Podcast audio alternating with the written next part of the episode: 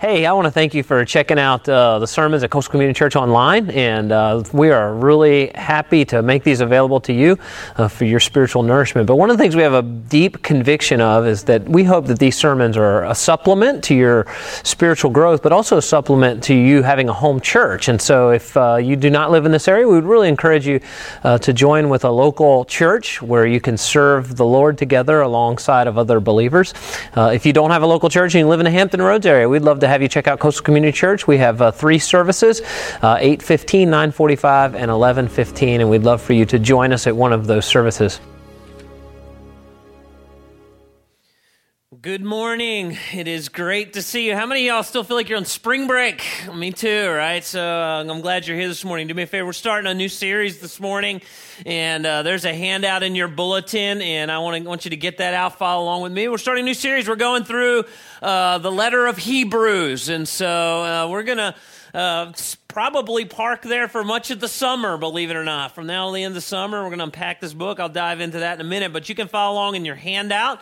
Uh, so let me encourage you to get that out and then um, uh, turn there in your Bible. And if you don't have a Bible, there's probably one in the chair in front of you. And if you don't own a Bible, do me a favor, take that one with you because that's our gift to you from Coastal Community Church. And on that Bible, it's actually on page 727 while you're turning there and getting ready for the sermon this morning. Just a couple quick updates that I want to give you. Our Honduras Honduras team got back late yesterday, so thank you for your prayers. Yeah, and they had a they had a wonderful time. Yeah, two people clapping like, oh well, they got back, whatever. But third world country. Uh, but yeah, thank you guys for going and and those of you who've been praying, thank you for that. And they, they got back, and I, I, know they'll have some great stories to tell. Uh, I wanted to update you on the receiving of the Gloucester property. We voted over 99% to receive that property, so uh, all that means is we're going to keep moving forward. Now there's some legal pieces to take care of, and and we should, uh, God willing, uh, receive that property over the coming weeks, okay? And, and then we'll pray about how to use that for kingdom purposes to spread the fame of Christ. And,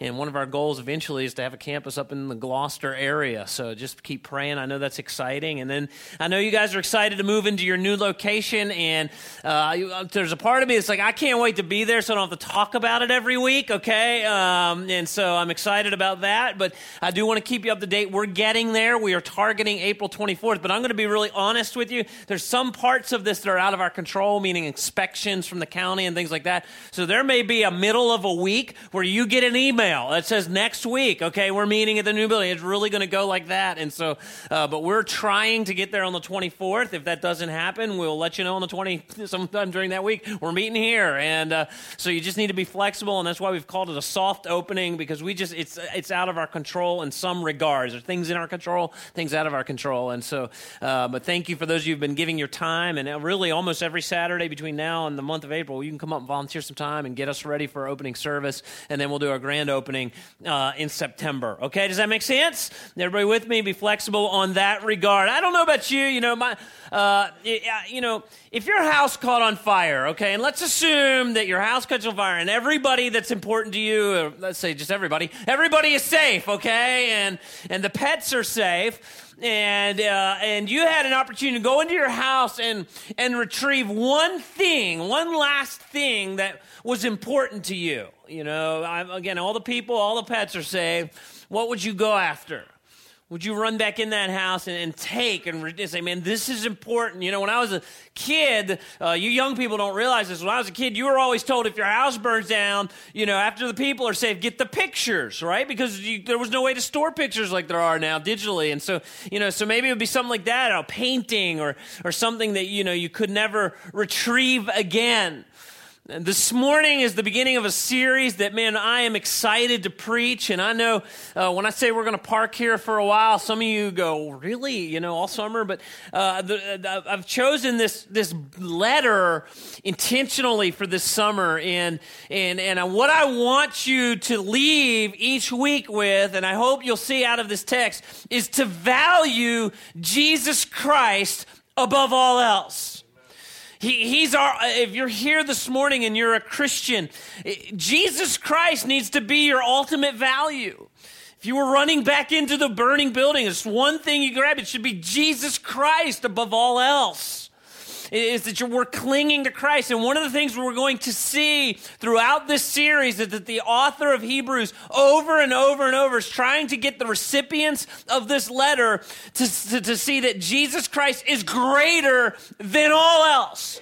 And he, he sets up a series of things that people sometimes elevate as greater than Christ. And he sets out to prove, no, Jesus is greater than that. And here's why, okay?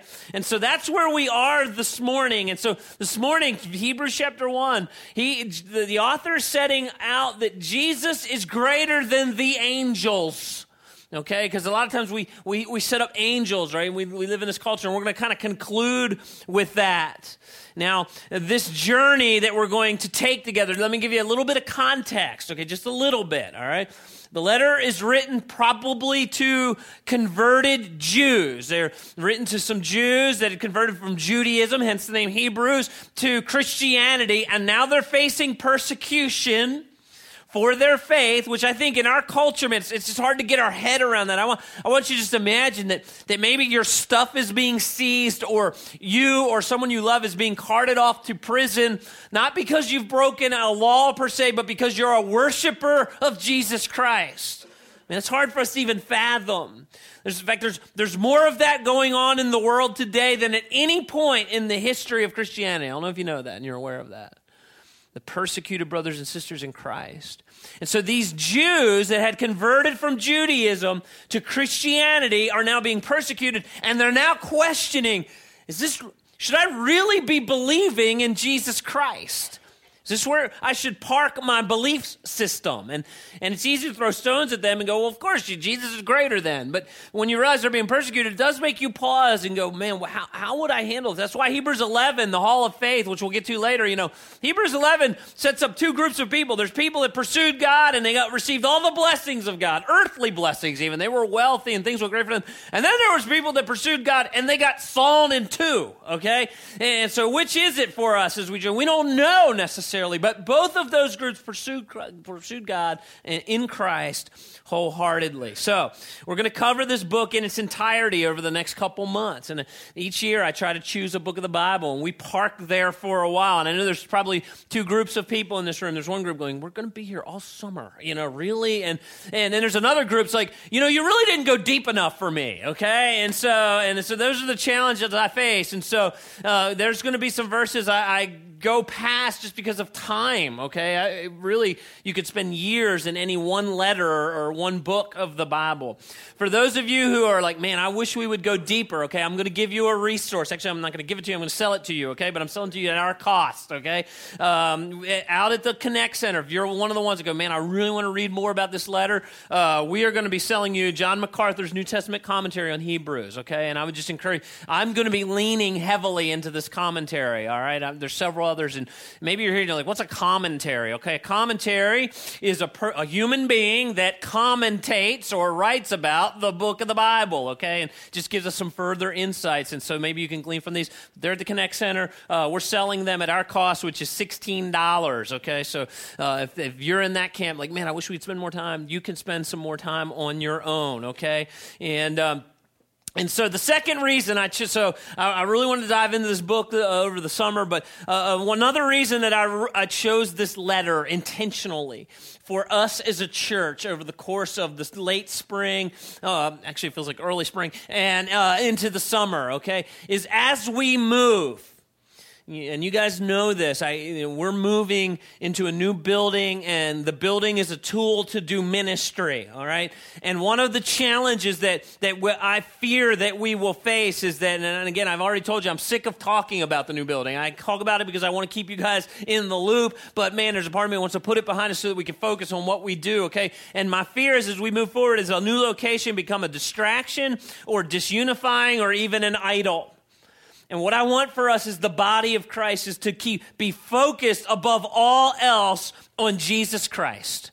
And this letter will remind us week in and week out that Jesus Christ is why we exist as a church. Jesus Christ is greater than all else. And so, yeah, that's why over the course of this transition, I thought, man, we are going to park in Hebrews. Now, a couple things that you can do to prepare yourself for this series. All right. Number one, you can read the book of Hebrews. All right. And I would encourage you to spend some time reading it and maybe even get a journal out as you're reading journal, you know, journaling as I, I like to write down things that stick out to me. That's all. It's nothing, you know, uh, uh, crazy, but just as you write, you go, man, that really sticks out to me. Write down why that stuck out to you. 13 chapters. Okay. So you could certainly, if you picked a chapter day, you'd read it in under two weeks. I would also encourage you, for those of you who are overachievers, to really understand the book of Hebrews, you have to understand the Pentateuch because this is written to Jewish Christians, okay? Who, and that's part of what the author's talking about is the early foundations of Judaism and how that points to Christ. Okay, and so you have to understand the Pentateuch. If you're like, what's the Pentateuch? That's the first five books of the Bible, okay? Genesis, Exodus, Leviticus, Numbers, Deuteronomy, okay? And really spend some time there. I've been spending time in the Pentateuch, and it helps this, it helps connect the New Testament and the Old Testament together. Okay, so I would encourage you over the summer, read those five books of the Bible. Okay, so so with that, let's jump in to Hebrews chapter one. You ready? I've set it up long enough. Here we go. Hebrews chapter one. The book of Hebrews makes two very important assumptions that it doesn't even try to defend. All right? It just assumes two things about God. Uh, and so let's, let's, let's take a moment here and talk about the assumptions of the book of Hebrews. Hebrews chapter 1, verse 1 and 2. Long ago, God spoke many times and in many ways to our ancestors through the prophets. And now, in these final days, He has spoken to us through His Son.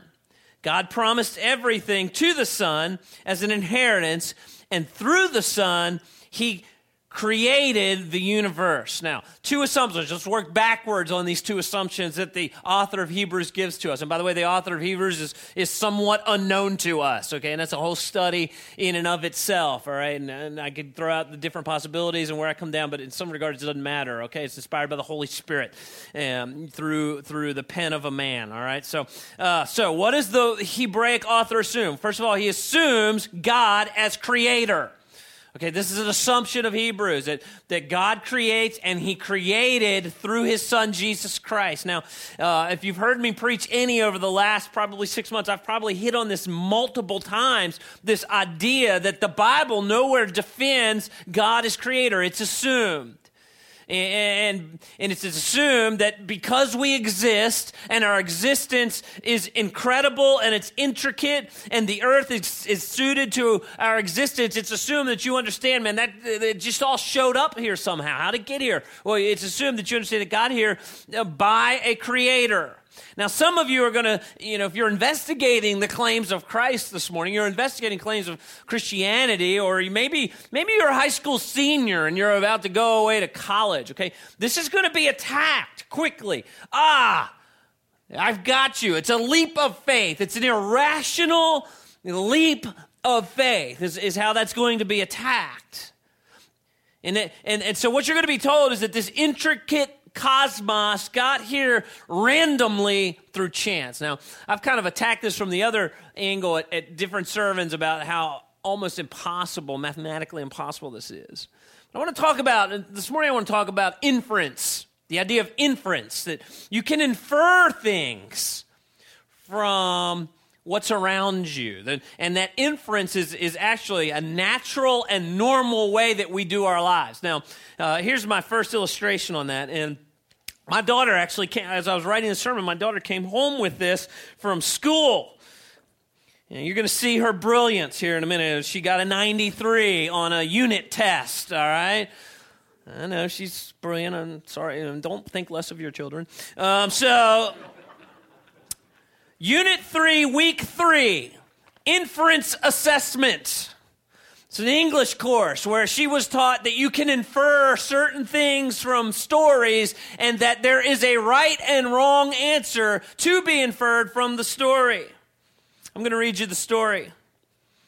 Tommy, mom called out as she walked through the front door. Tommy, she continued shouting, I, I sure could use some help with these groceries. There was still no reply. Mom walked in the kitchen. She put the grocery bags down on the counter when she noticed shattered glass from the picture window all over the living room floor and a baseball not far from there. Tommy, you're going to be in so much trouble, Mom yelled to herself as she realized Tommy's shoes were gone. Now, there are several questions here that my brilliant daughter had to answer that had to be inferred from the story. You're going you're to see how, how incredibly smart she is in just a moment. Question number one What happened to the window? Well, guess what? The story doesn't tell us what happened to the window, does it? Now, your mind pieced some things together. You inferred it immediately, didn't you? My, my, my brilliant daughter wrote, Tommy accidentally threw the ball into the window. Brilliant, right? Isn't she brilliant? I just love her. Next question How do you know that? Well, the mom walks in, sees the glass, sees the baseball, and, and, and that the baseball has gone through the window. She's able to infer that Tommy has thrown the baseball through the window. Question number two why did Tommy leave? Now, as I read this question, I realized, hey, that question is inferred in the story. Nowhere does it say that Tommy left.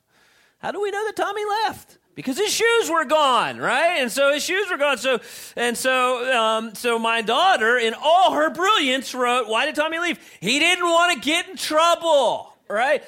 Check mark. Another great answer. Right? Another great answer. And she finished with question four. What in this text supports this description? It says when, eh, eh, how do we know Tommy left? Because he didn't want to get in trouble? Because he, he, he left because he knew that by throwing the ball through the window, he would get in trouble. Check mark. Four great answers inferred from the story. Isn't that great? Isn't she brilliant? Nobody's clapping for my daughter. Anyway, I will. Okay, she may be in one of these services. Yes, she's brilliant. 93% on inference, right? No, none of those answers were in the story, but they were inferred from the story. Yet we live in a culture and we live in a world that if you look around at the uh, incredible nature, the intricacy of creation, and you say, well, there has to be a creator. There has to be a God. Hebrews assumes it. And it's all throughout scripture, it's assumed like that's a normal thing that you should see from the story. The story of your life, the story of your body, in fact, I don't know if you remember the last time I, I, talked about this. I actually had pneumonia, and I woke up that morning with 103 fever, and I said, Man, the body is actually trying to bake this virus out of me. Isn't that amazing? You know, I mean, it's amazing how this works. And we should be able to infer, man, God, there is a God, and He's a creator. Uh, let me give you two quick things. Did you know that the human heart, your, your heart in a lifetime, pumps eight 100 million times without wearing out. Think about that.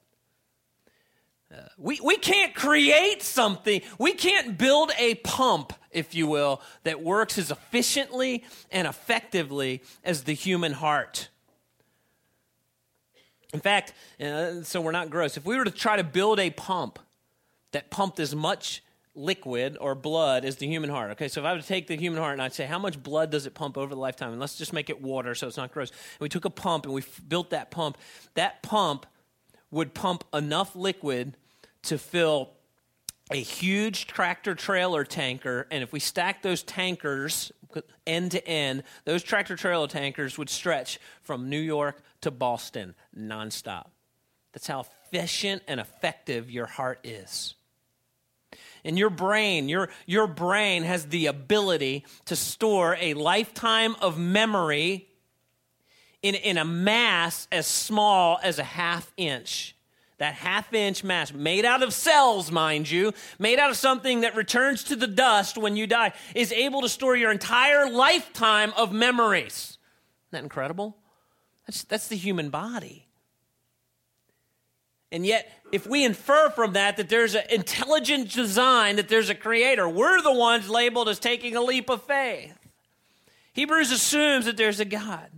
The cosmos. Okay, so let's go from the human being to the cosmos. Did you know that the moon is 211,000 miles away?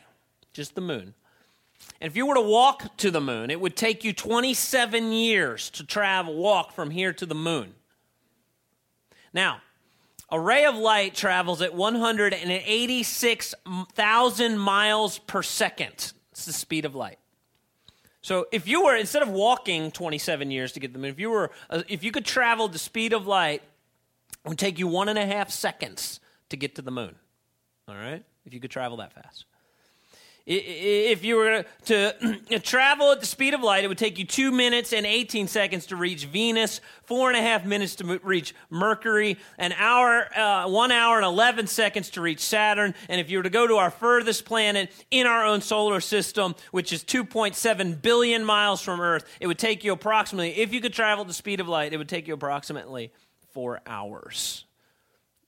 All right, 27 miles to walk to the moon, but if you could speed up your ability to travel, it would take you four hours to get to the end of our solar system.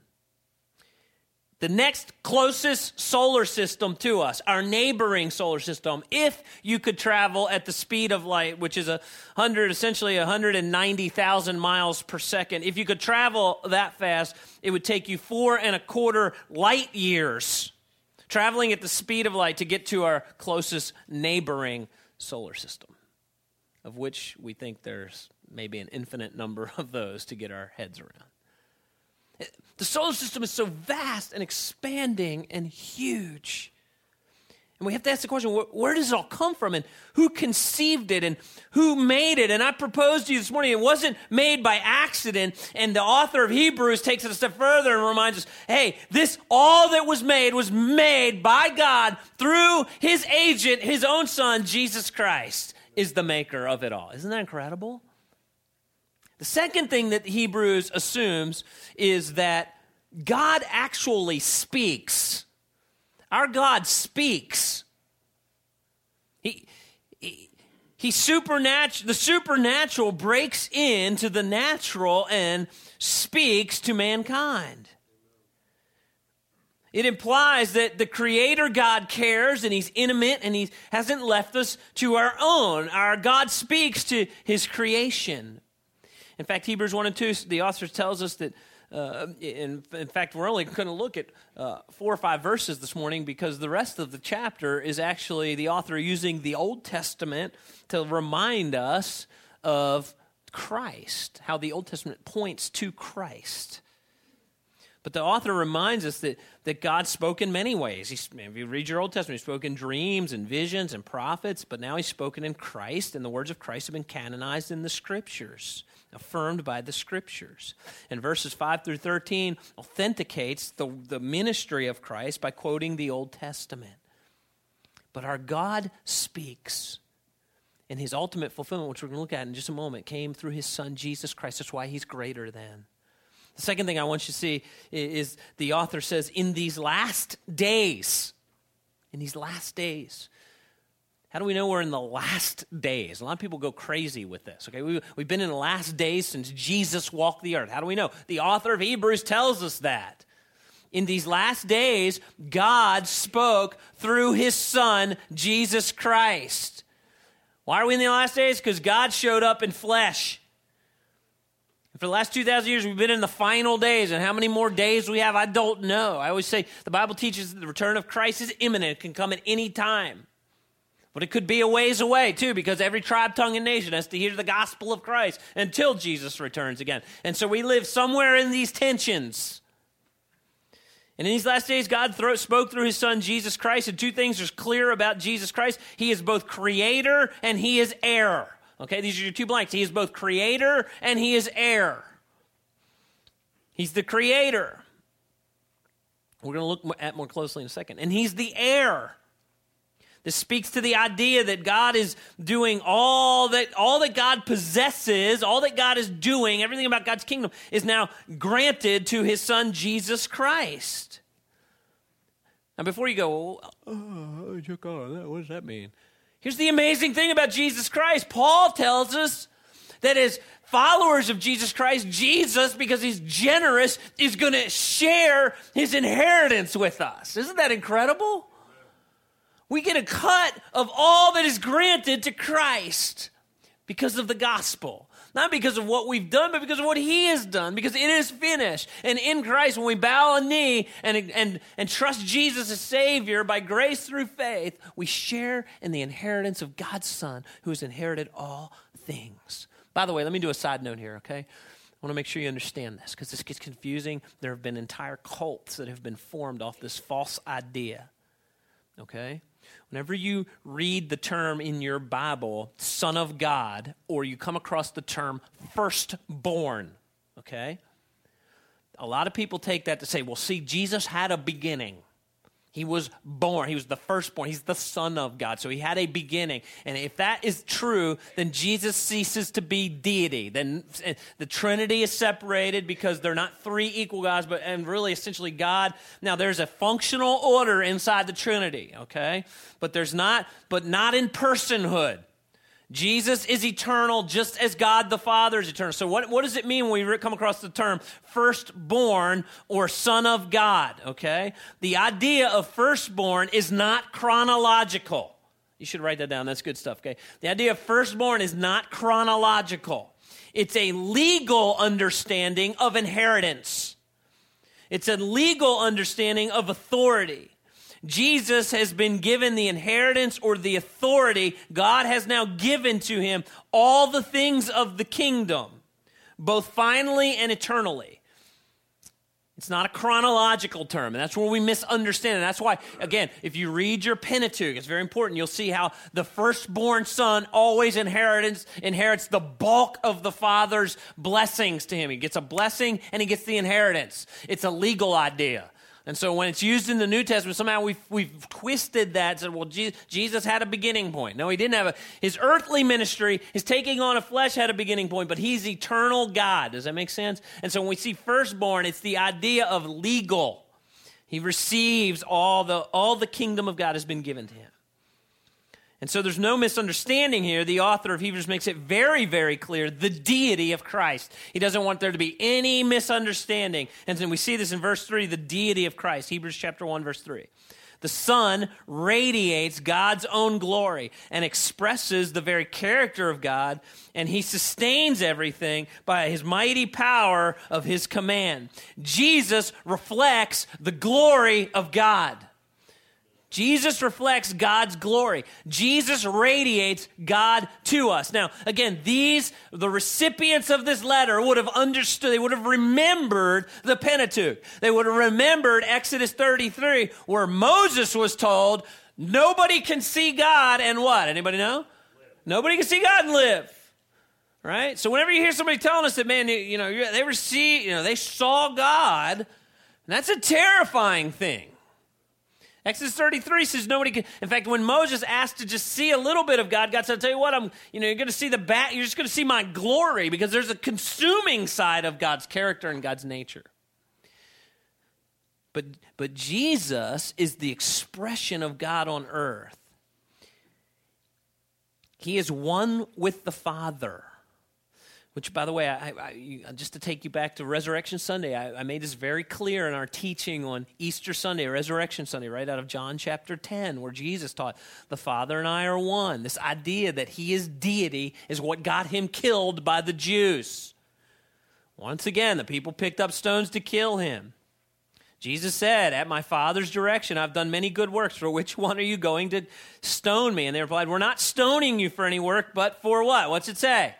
Blasphemy. Why? You're claiming to be God. You, you can't do that. You're a mere man and you claim to be God. And so the author of Hebrews is reminding these Hebrew followers of Christ that Jesus radiates the glory of God. Why? Because he's stamped in God's nature. Jesus is stamped in God's nature. Jesus is the perfect imprint of God. I want you to think about this for a minute because I think we lose sight of this, especially when we're going through difficult times, which these people were. Maybe you are this morning. Maybe you're going through a difficult time. We think, well, I wonder what God would do if, you know, he ran out of money. I wonder what God would do if he was suffering in his body the way my body is. So I wonder what, how God, I wonder what, I wonder, I wonder, I wonder. I got really good news for you. We know. Why do we know? We can look at Jesus. He, this, if you ever wonder what God would do here on earth, we look at Jesus. He's the perfect imprint, he's the perfect representation. He perfectly expresses the character of God. The apostle Paul says it this way in Colossians 1:15, Christ is the visible image of the invisible God. And if you ever wonder, what would God do? You read your Gospels. Read Matthew, Mark, Luke, and John. That's what God would do. He, does, he did it perfectly. The author of Hebrews goes on to say to make sure we understand that Jesus is not, you know, an addition to God, but literally God incarnate. He is deity. Jesus Christ upholds the universe.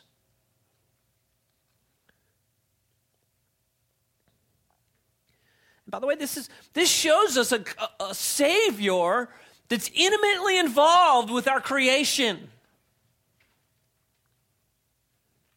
Everything about your ability to have life right now is because Jesus is upholding it and allowing it.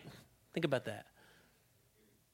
You, the next breath that you're about to take, according to Hebrews, is because Jesus is upholding the universe actively right now. See, I want you to leave here this week and over the course of the week just going, wow, Jesus is just great. Like everything, everything has to do with God's Son, Jesus Christ.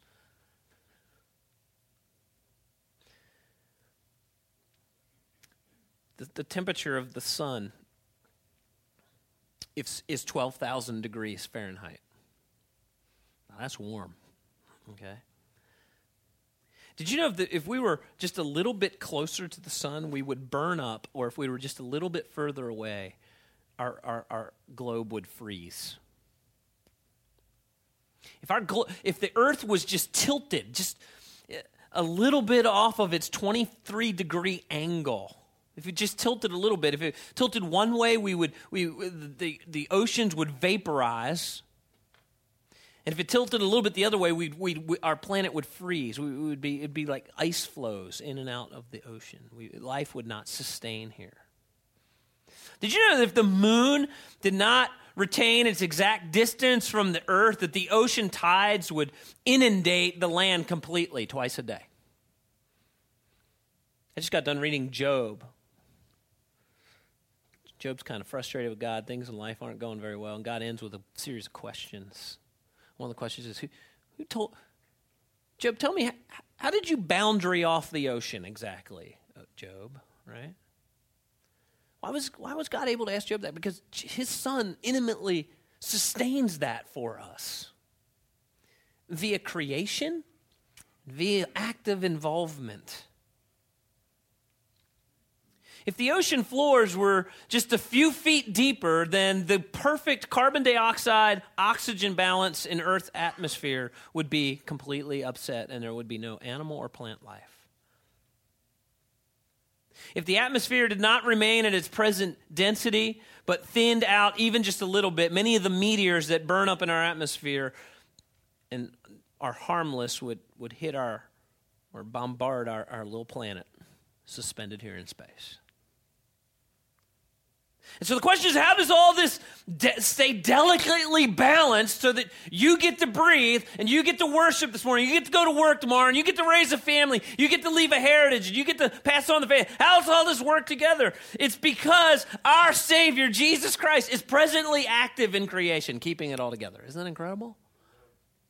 I hope it makes you worship Him this morning. You know, many of our founding fathers actually were deists. I don't know if you know what that means. A lot of times, this is that time of year, right, where uh, the next six months we're just going to hear about the founding fathers, the founding fathers, right?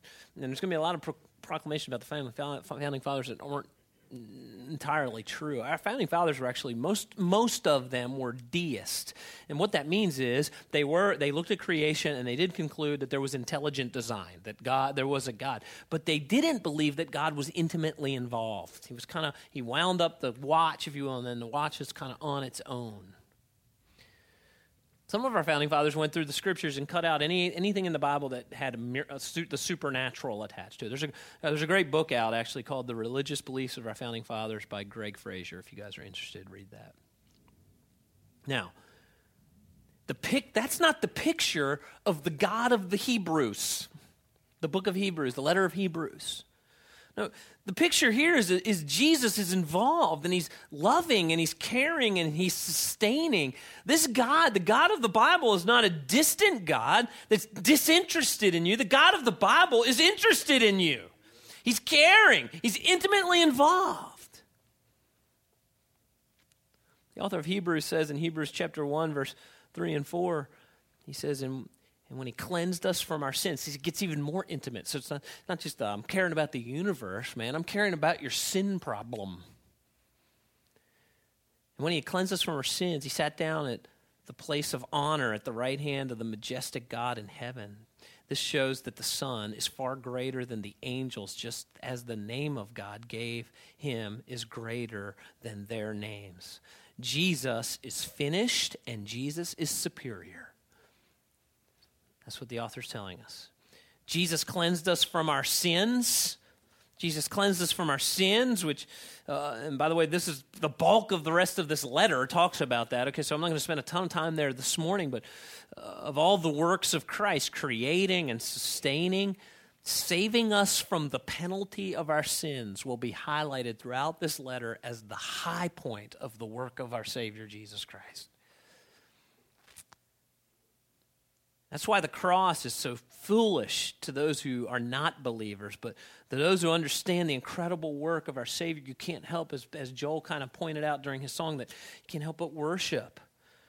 1 Peter 1:18 for you know that God paid a ransom to save you from the empty life you inherited from your ancestors. It was not paid with mere gold or silver which loses their value. It was the precious blood of Christ, the sinless, spotless lamb of God. He's paid for our sin. And now he does the work of a high priest the work of our high priest, however, is finished. That's why he says he sat down, okay? And, and again, this is why you need to know your Pentateuch. I've been, I've been reading through Leviticus, okay? And, and I know you, some of you are like, oh, you know, like reading through Leviticus. But you, as you read through Leviticus and you couple that with the finished work of our high priest, like the, the Levit- Leviticus priest's job was exhausting, okay? They were always sacrifice and just endless, okay? And you realize, oh, Jesus finished all that for us, and he's now seated, all right? And so there's no more working or earning on our behalf.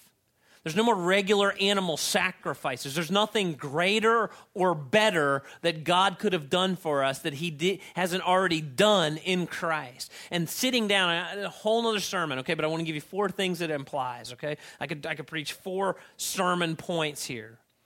It means that he sits in the highest place of honor. That's what Hebrew, the Hebrew author is teaching us. He sits in the highest place of authority. Jesus is now an authority. He rests in his finished work. And he's actively or he sits interceding on our behalf. That's what Jesus is doing. He's interceding on our behalf. And then finally, the Hebrew author finishes with this Jesus is superior over the angels. So he's telling these people that they're, they're being persecuted, they're wondering, their faith in doubt. And so maybe they're wondering about the angels, right? And by the way, I suspect for most of you in this room, this, this uh, probably is obvious. Of course, Jesus is greater than the angels, you know? But I want to tell you something, especially in the 90s, I don't know how you, the early 2000s, we went through this season as a culture where angels were like lifted up as great. You know, some, maybe some of you have an angel on your dashboard or whatever. I mean, I see that a lot of, oh, this is my angel of whatever. I'll tell you something, Jesus is superior to the angels. You don't need an angel on your dashboard. You have the God, the God man, Jesus Christ, whose work is finished.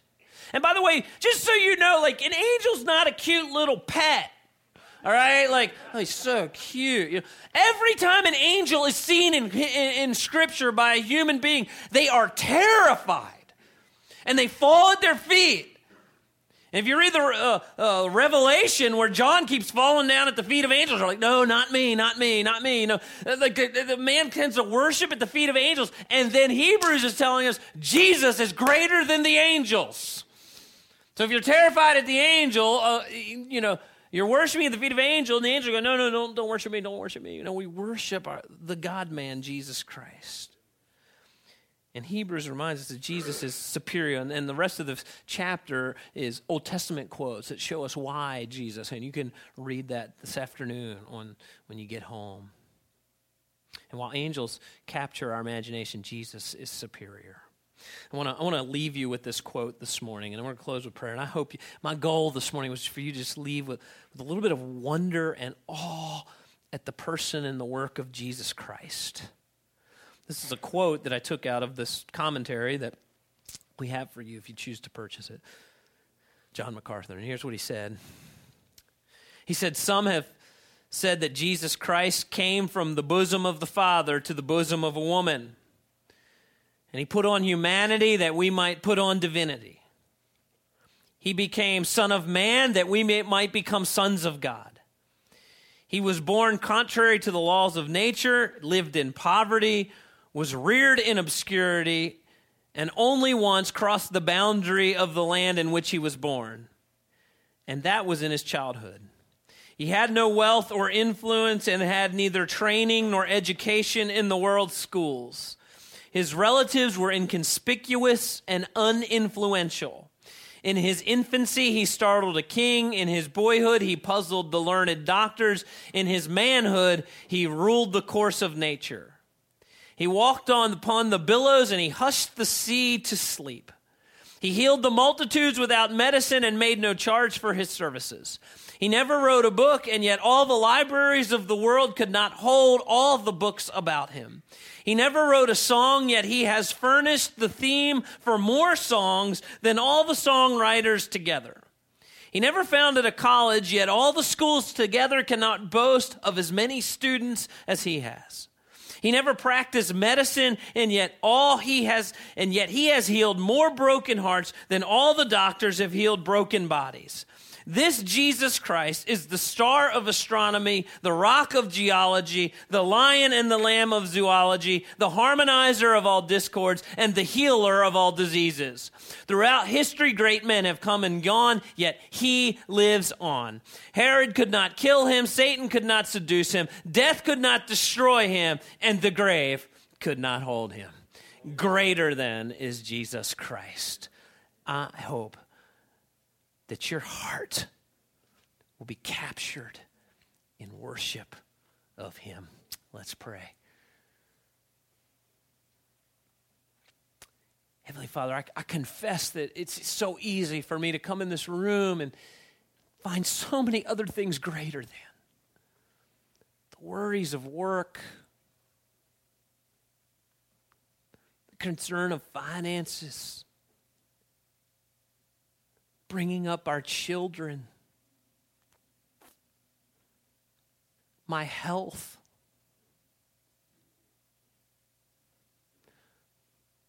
The government, politics, safety, security, peace on earth, the list goes on and on and on that spin my mind up. And this morning is a great reminder that you hold the heavens in place. You're greater than. And my heart this morning is just captivated in worship of you, Jesus Christ. And Father, we are thankful that we are now your children because of the work of Christ, our high priest, who is seated and interceding on our behalf. And so, Heavenly Father, we worship you for your plan. We thank you for your Son.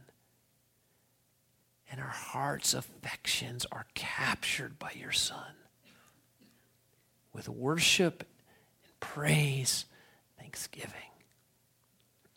And we rest in the knowledge that Jesus cares for us and He's in control He's sustaining it all. And He's working it all together, weaving together a tapestry to bring our Heavenly Father greatest glory, greatest praise. And our lives are a part of that. And so we give Jesus Christ, our Savior, our God praise, honor, and glory because he's greater than. It's in Christ's name I.